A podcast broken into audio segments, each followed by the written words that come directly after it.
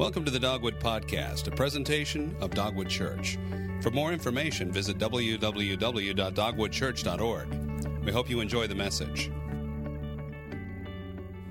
Well, good morning. My name is John Warnock. I'm one of the pastors on staff here at Dogwood. Uh, I'm excited to be here with you today. How many of you guys are ready for spring and summer? Anybody? I am. After all of these weeks of cold, and I know for the guys up north or from Canada or something like that, you're going, you're a big wuss because it's not cold compared to up there. But for somebody who grew up in Georgia, eight degrees is nuts. You know, it just shouldn't be that cold. And so, um, but one of the reasons why I'm excited about spring and summer coming is because my family and I love to spend a day at the lake. Anybody like to spend a day at the lake? Love being out in the sun, love swimming, love all that goes along with that, loves water skiing. I mean, we just, we enjoy it. One of our favorite lakes to go to is Lake Martin. Anybody ever been to Lake Martin? See a few hands. You know one of the reasons why that's one of our favorite lakes? Because it's big, the water's clean, but most importantly, there's cliff jumping, right? We love going there and jumping off of those cliffs. And I know some of you guys are going, that's crazy, but it's fun. And so um, the first time we took our kids there, my youngest son, Luke, was probably about five years old. And again, I know some of you moms are going, You took a kid that was five years old and you let him jump off a cliff. Well, rest assured, there's different levels of jumping there, right? There's like a five foot cliff. That's all they did when they were five. Um, and then there's the 90 foot one. We don't touch that one, we don't talk about that one. All right, we just it, we pretend that one doesn't exist.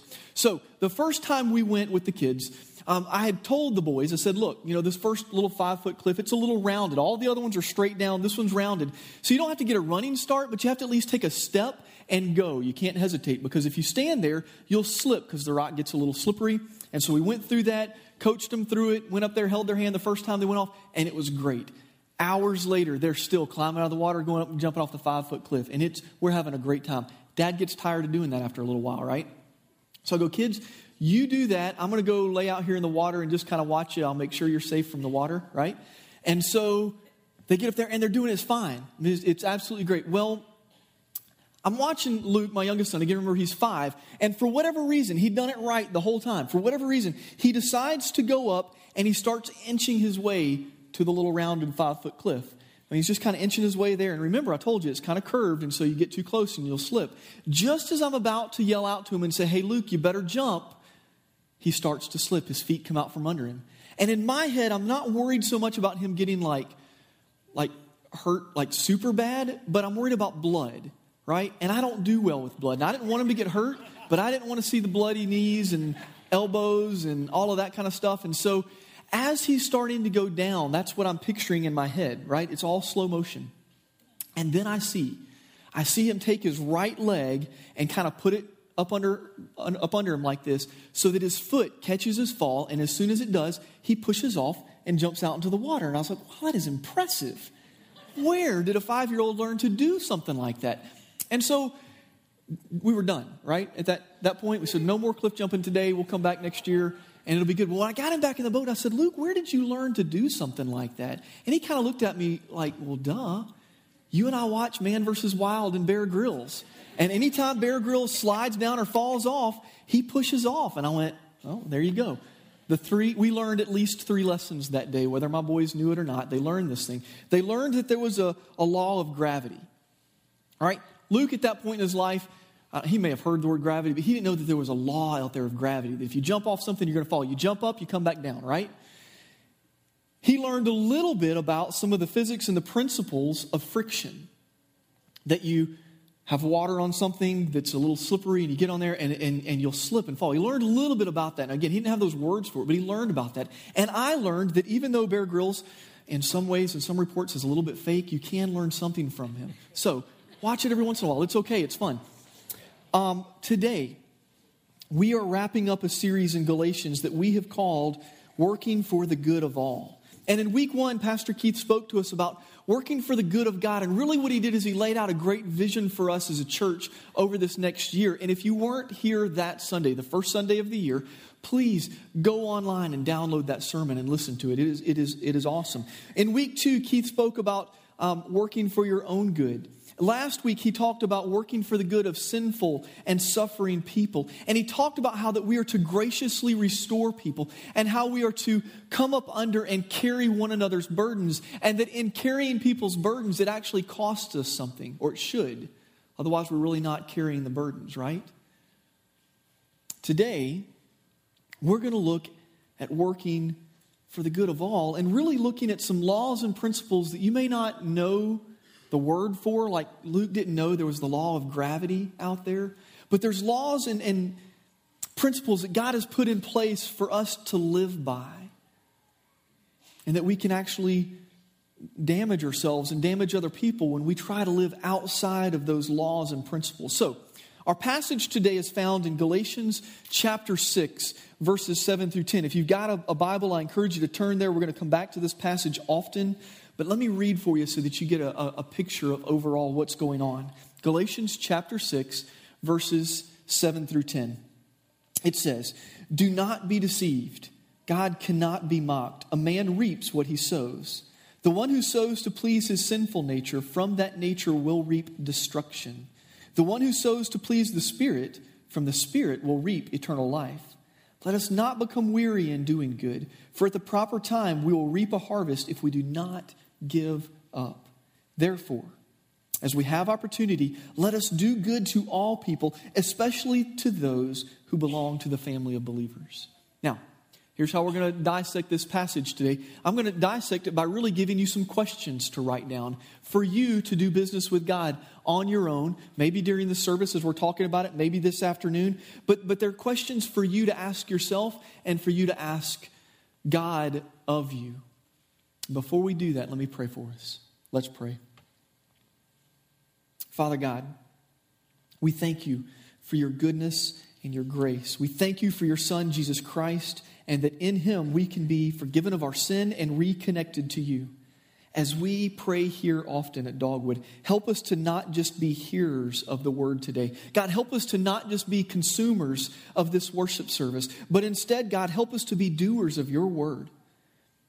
And that we do that in and through your spirit and in and through your power because we acknowledge and we admit and we confess to you that on our own, God, we cannot live the Christian life.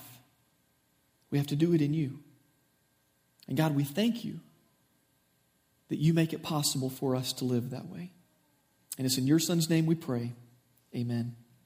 Here's the first question I want you to write down. The first question is this is are you or am I mocking God with my life?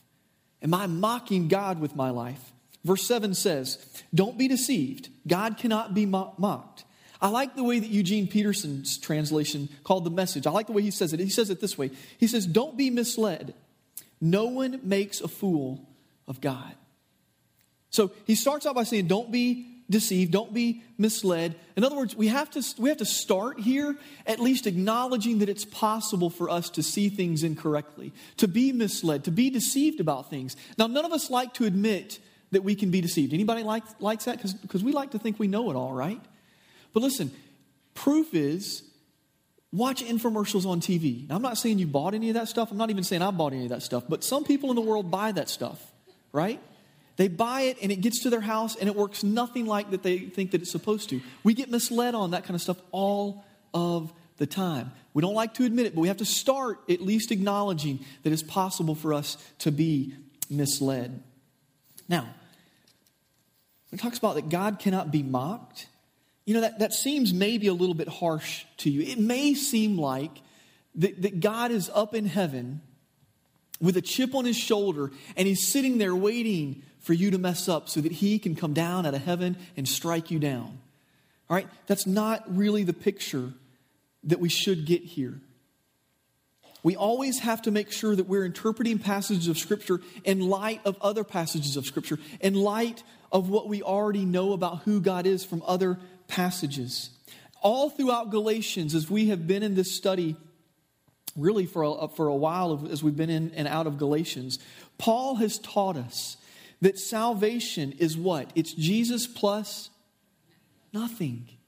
Jesus plus nothing. It's not Jesus plus our good works. It's not Jesus plus our good deeds, right? It's not salvation. That's not what we do to make God love us. You see, when we have this view that God is up there waiting to punish us, we also have the view, whether or not we want to admit it or not, but we also have this view that God is up there waiting for us to do good just so he can bless you. That's not the way salvation works. We don't perform to make God love us. The Bible clearly teaches us that while we were still sinners, Jesus came and died for us. While we were still spitting in God's face, Jesus steps out of heaven and dies on the cross sheds his blood, and is raised from death. Why? So that you and I could be reconnected, so that we could have our sins forgiven.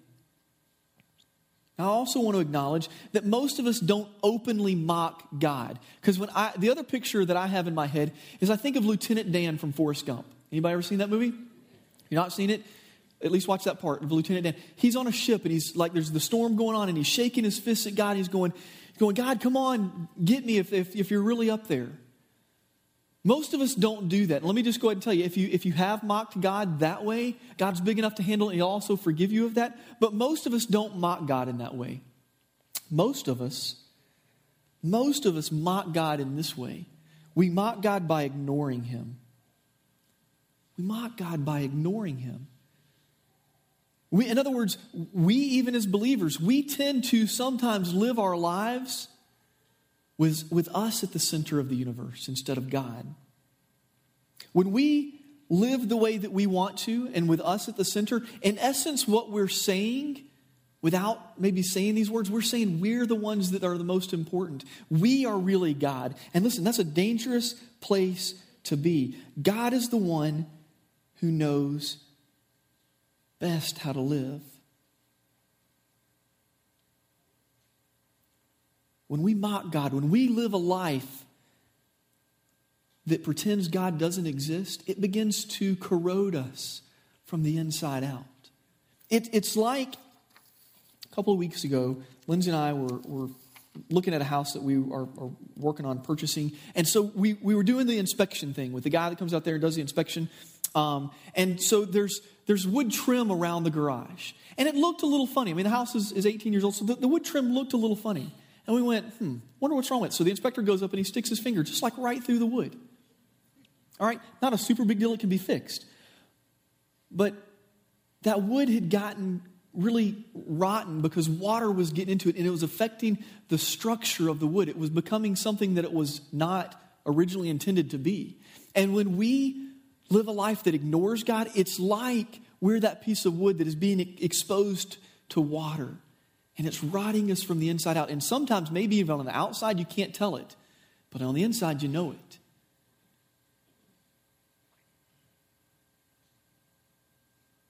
When we live a life without God, we become like that rotten wood.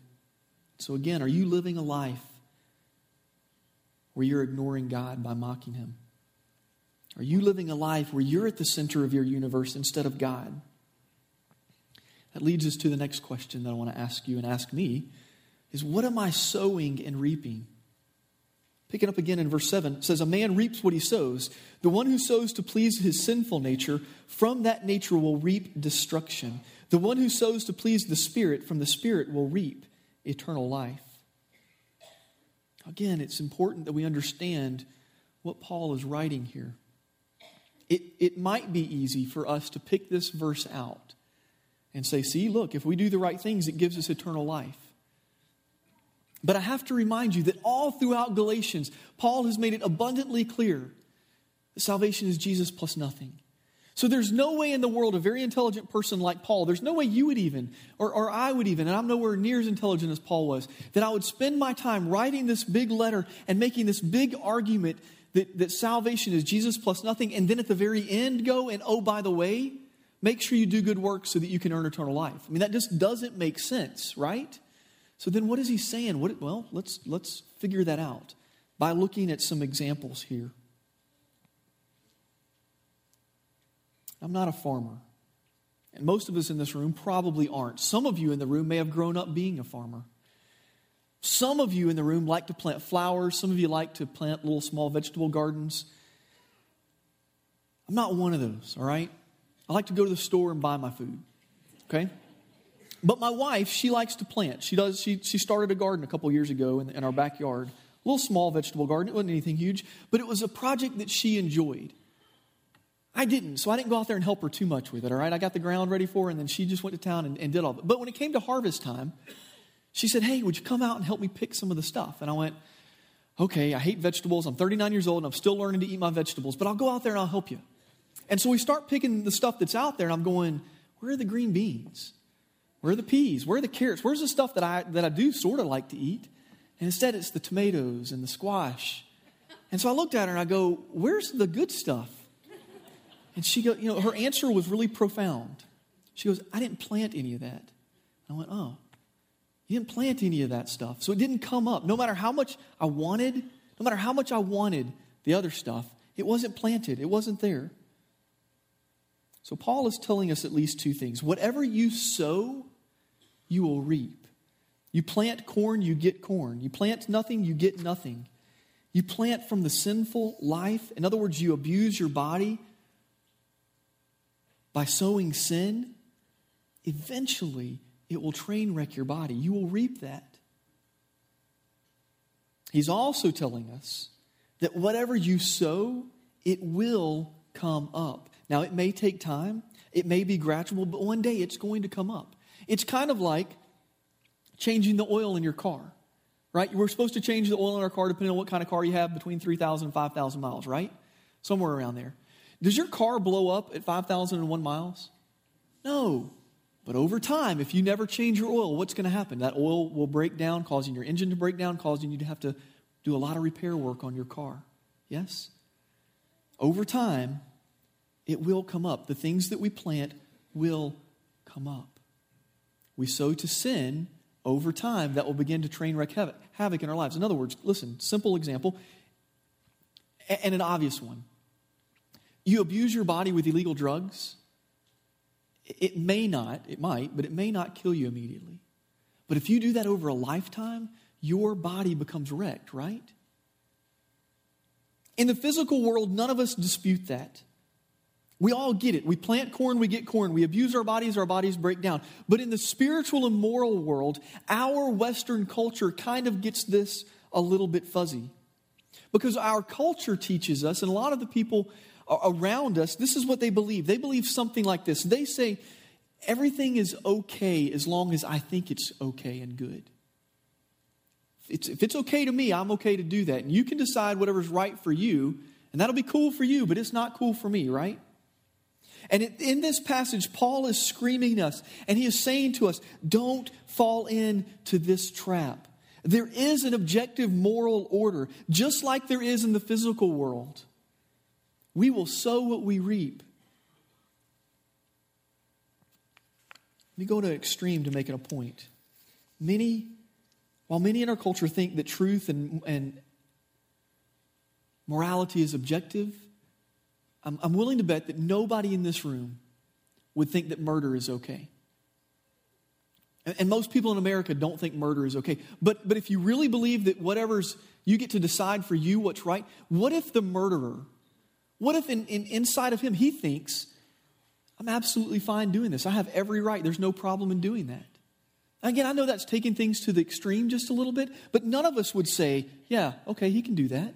We'd all say, no, absolutely not. That's wrong. There is a standard of truth of what is right and wrong out there. And we have to make sure, followers of Christ, that we make sure that we're looking to the right place for morality and standards. We have to make sure that we're not looking inside of ourselves. It's very dangerous if we are the ones that are deciding, right? We have to look to somewhere else. Matter of fact, Jeremiah chapter 17, verse 9 says, The heart is deceitful above all things and beyond cure. The heart is deceitful. You see, if you and I get to decide what's right and wrong, the thing we have to remember is, is that our hearts, we can't trust our hearts all the time. I cannot trust my heart all the time. It's deceitful. I can be deceived, I can be led astray.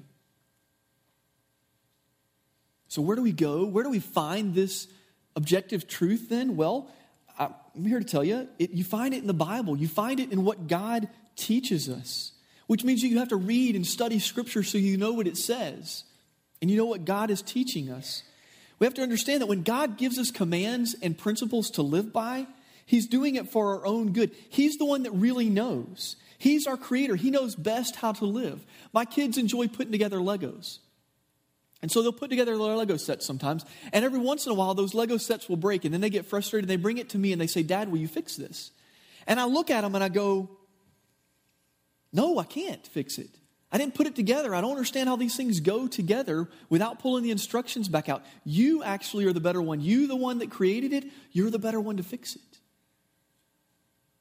You see, we go to the Bible and have to understand that, that God loves us and He gives us guidance. He's the one that created us, He knows best for us how to live. And His guidance and His principles are there for us so that we don't train wreck our lives. Why is there a fence at the top of Stone Mountain? It's to keep people like me from walking to the very edge to look over and falling off. People who put the fence there, they're not going, hey, look, I want to ruin your day. They're saying, I want to keep you alive. I want to keep you from hurting yourself, right?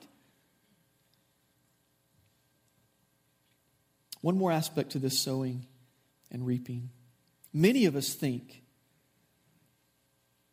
many of us think that if we live a good enough life and do enough good things to outweigh the bad things, in other words, more good things, less bad things, that we'll be okay with God. And let me tell you, that is the furthest thing from the truth. You can never do enough good to outweigh the bad because the Bible teaches us that even our best works, even our best deeds, they're like filthy rags to God. We can't do enough good to outweigh the bad. And if that was the end of the story, we would all be sunk. But the good news is this is that through Christ Jesus, we can be made new we can have salvation in Christ Jesus, not by our own works so that we don't boast about it, but because of who He is and the price that He paid for us on the cross. This brings us to the last couple of questions. What is it that we sow? And how do we do this without giving up? What do we sow? And how do we do this without giving up? Verses 9 and 10. Let us not become weary in doing good, for at the proper time we will reap a harvest if we do not give up. Therefore, as we have opportunity, let us do good to all people, especially to those who belong to the family of believers. So, what do we sow? We sow, part of what we do is we sow good works, not because it earns God's favor and love for us, but because it reflects God's heart. It's who God is. We do good. We help people. We help alleviate suffering here and around the world. We give food. We give resources. We give money. We give our time. We make sure that we're living a life where we are sharing Christ with people we come in contact with. Listen, I don't think that's really most of our problems. We can, we can figure out the good that we're supposed to do. We recognize there's problems out there and we're supposed to do something about it. I think most of us probably have more of a problem with the growing weary part. Paul says, don't go, grow weary in doing good. Sometimes the harvest doesn't come in when and how we want it to. Most of us, including me, we don't like to wait on things. We want what we want, we want it now. I mean, we live in a day and time where we can be around the world in just a few hours. You know, my grandfather's world was just a little bit different. He was, he was a much more patient man than I am. And I think in some ways it's because he was a farmer. He, he knew what it was like to plant the seeds in springtime. He knew what it was like to tend those fields. He knew what it was like to make sure that the, that the weeds weren't there and to, to make sure they had water. And that at the proper time, the seeds that were planted would come up and he would reap a harvest. And I get frustrated that I have to microwave a piece of pizza two minutes instead of one. But if we translate that into the spiritual world, there are people that you and I have been praying for that still haven't given their lives to Christ. And we're frustrated. We're going, God, we've been praying for this person for years and years and years. And yet they're still not there yet. God says, don't give up. Don't grow weary in doing good. At the proper time, there will be a harvest. You know, there's, th- there's sins that you and I have been struggling with. And we have been praying, God, God, please take this sin away from me. Help me to overcome this sin. And yet we fall into it time and time again. And we, we're struggling. We want to give up. And we're going, gosh, come on. Why do I keep banging my head against the same rock? You may have been praying for God to heal or to intervene in something, and you're still waiting. And your faith maybe is starting to wane a little bit because you haven't seen God answer the way at least that you want Him to answer. And Paul says, don't give up. Don't ever get up. Don't, don't grow weary in doing good. Hebrews chapter 12, verse 11 helps, verse 1 gives us a little perspective. It says, Therefore, since we are surrounded by such a great cloud of witnesses, let us throw off everything that hinders and the sin that so easily entangles, and let us run with perseverance the race marked out before us. He's talking about a race. It is a race of endurance, it is not a sprint. This Christian life is, is, is, is a long term thing. It's more like running a marathon than it is running a 5K. We were meant to do this with other people. And another shameless plug for Group Link tonight. If you're not connected in a group of people that are going through life together, studying God's Word, come tonight at 5 o'clock so that you can get connected. A couple of years ago, I decided that I wanted to run a 15K. And again, for those guys from the north that think this isn't cold, some of you guys that are marathon runners, you're going 15K, no, no big deal. I hate running.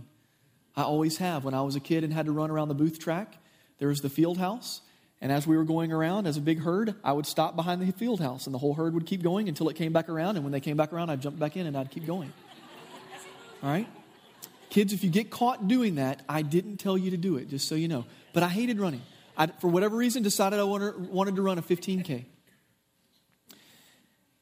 And so I decided to do it with a friend. And so we started training together. And so when my alarm would go off at 5:30 or 5:45 in the morning to get me up, I wanted to lay there in bed and go, I hate running. I don't want to go out there and do that. But I knew that my friend would be waiting on me because we had made a commitment that we were going to train together.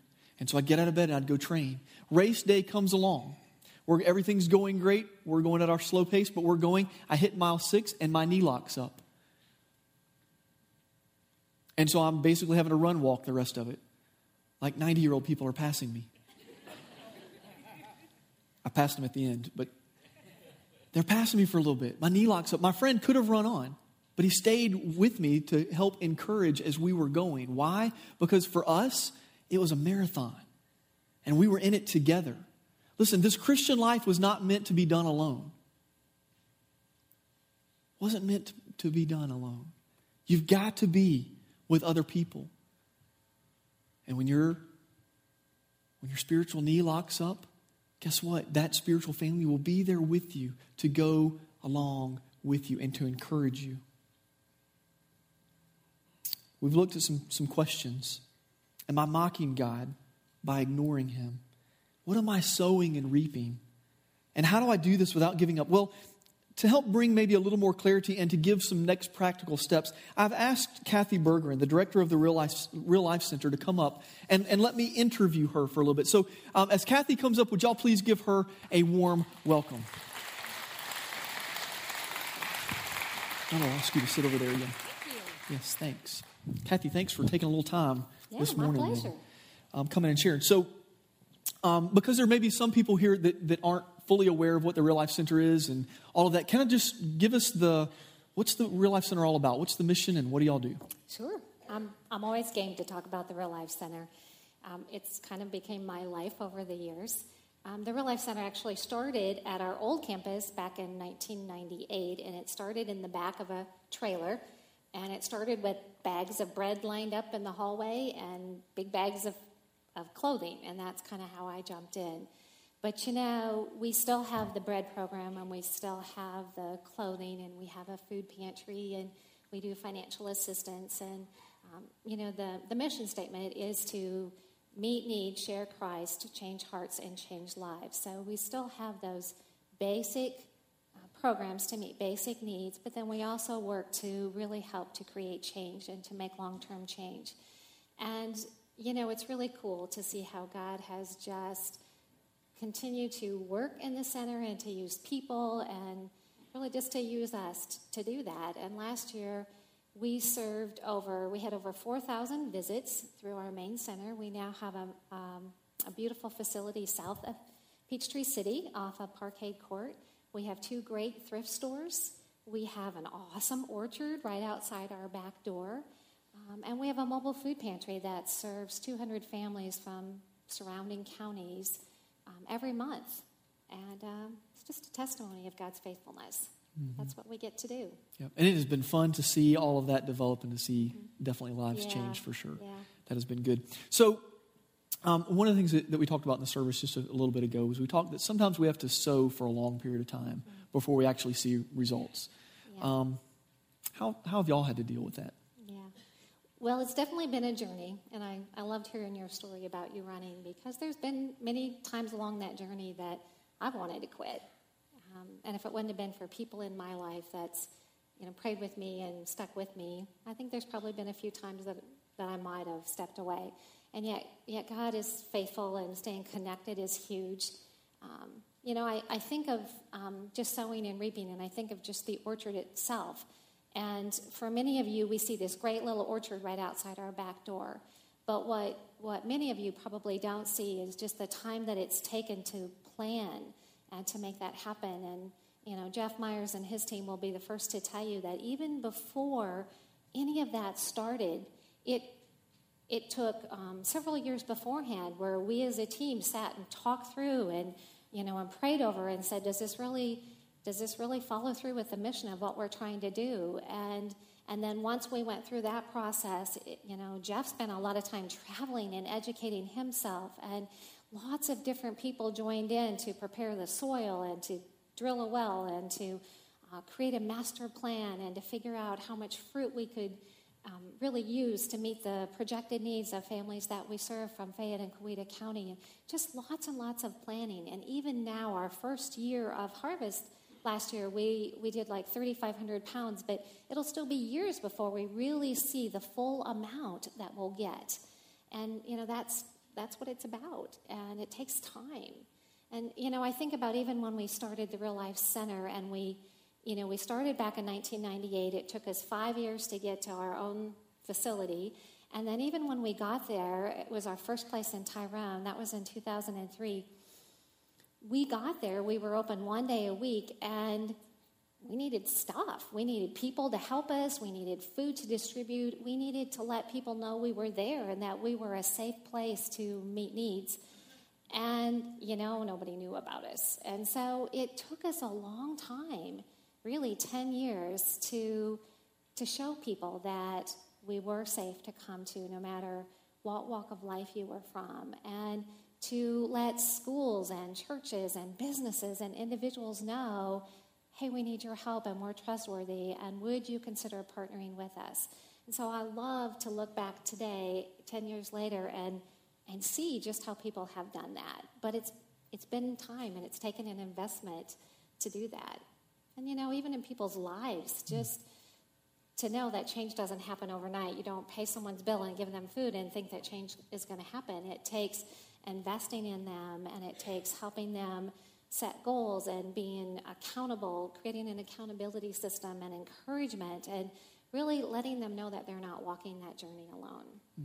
And I was telling you the story. Um, you know, we helped a lady about four or five years ago, and she touches base with us every year. And she was almost homeless and almost lost her car, single mom with a little girl. And she called at Christmas this last year. And not only is she stable and has a good job and has her has her um, uh, you know her car and all of that, but she is going on a mission trip this summer, and she was so excited. But it's just it's such fun to see that change when it really happens, but it takes time.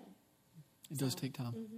So, I, you know, you and I've talked. Uh, there's all kinds of needs out there, uh, and sometimes it feels like the, the the list of needs is endless. We could work 24 seven. Yep. So, doing good, meeting needs, it certainly is physically, it's intellectually, it's spiritually exhausting. How have how have you and your team that are that I like to say you're kind of on the front lines of, of doing some of that? How have y'all managed that tension of, of doing good but yet not just growing weary? That's a great question. Um, you know, life is messy. It just is. I think. I think any one of us, whether we're working at the Real Life Center or not, we all know people or we struggle with things in our own lives, and it can be just emotionally and spiritually exhausting, and mentally as well. And so, I think, I think what we experience at the Real Life Center is very tiring, and physically is very tiring. We distributed um, over 400,000 pounds of food last year, and just just the food alone, along with the clothing and the stuff, can be physically exhausting. Um, you know, it's, it's tiring, and sometimes people can be ugly, and sometimes you, you're exhausted, and, and, you know, food can, you know, be stacked up up to here, and you think, okay, I can't do this. And yet, when you have that opportunity to see someone who walks in and they're so discouraged, and then they leave and they have a renewed hope, and so they leave with a smile on their face. Or maybe they've gotten to um, hear the gospel really for the first time, or maybe for the first time it made sense in their life. And so when they leave this time, they totally changed. And so, you know, they their life has been changed eternally and forever. And so those are the things that encourage us. But you know, on a practical level, I think sometimes when you're when you're so busy doing good and serving God that there's a danger in wanting to substitute serving for your time alone with God because you think I've been talking about you God all day. Surely I don't I just don't have time. And I think that is a danger for, for all of us. So, you know, if I could encourage any of you, and, you know, I'm always encouraging my team too, you've got to take that time alone with God. Nothing substitutes that one on one time with God. And that's what renews us, and that's what keeps us grounded and where we need to be. And at the center, you know, we work really hard to just fellowship together and to have fun and to make sure we're praying together. Um, the other thing we do is we limit our hours that we're open to the public because there's a lot of stuff that goes, goes on behind the scenes, and um, it takes a lot of time. So, you know, we, we limit that time, and I think that's important just to keep us sustained. Yeah.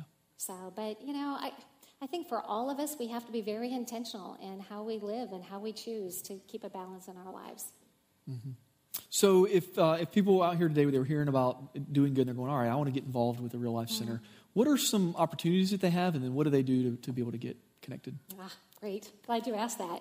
Uh, we we love help. Um, you know, last year we had over eighteen thousand hours of volunteer time given, which I think is awesome. You know, we exist because people are willing to help.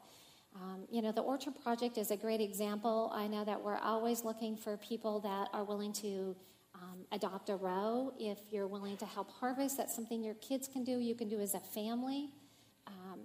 At the center, we have just a variety of ways you can get involved, whether it's, you know, if you're just willing to come and sort, if you're help, w- willing to help with a food drive, if you're willing to work with families one on one. There's just a lot of different things that you can do. We offer classes that you can help with.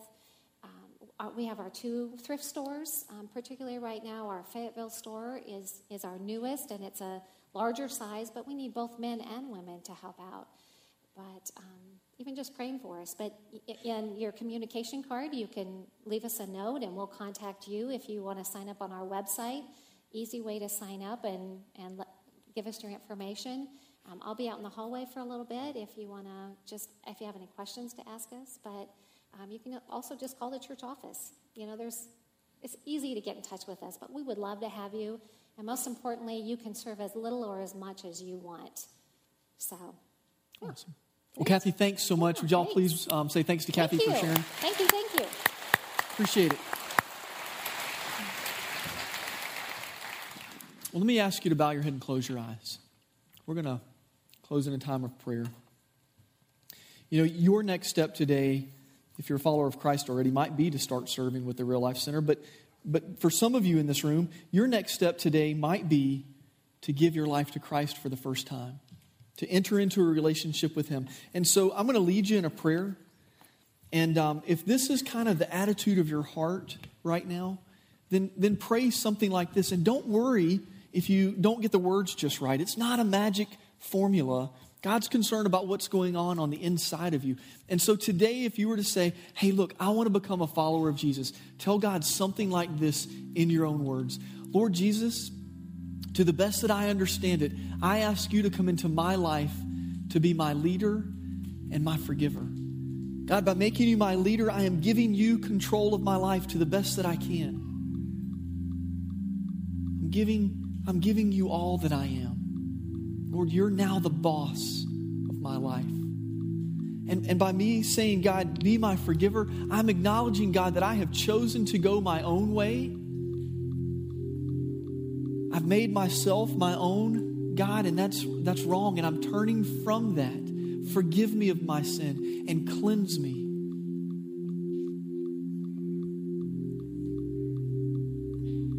Now Listen, the Bible says if you if you prayed a prayer similar to that, that you are a new creation, you have been made new. And so, Father God, we thank you for hearing our prayers this morning. It's in your name we pray. Amen.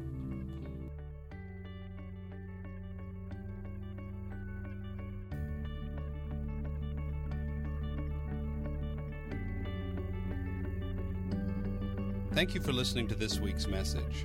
For more information about Dogwood Church, visit www.dogwoodchurch.org.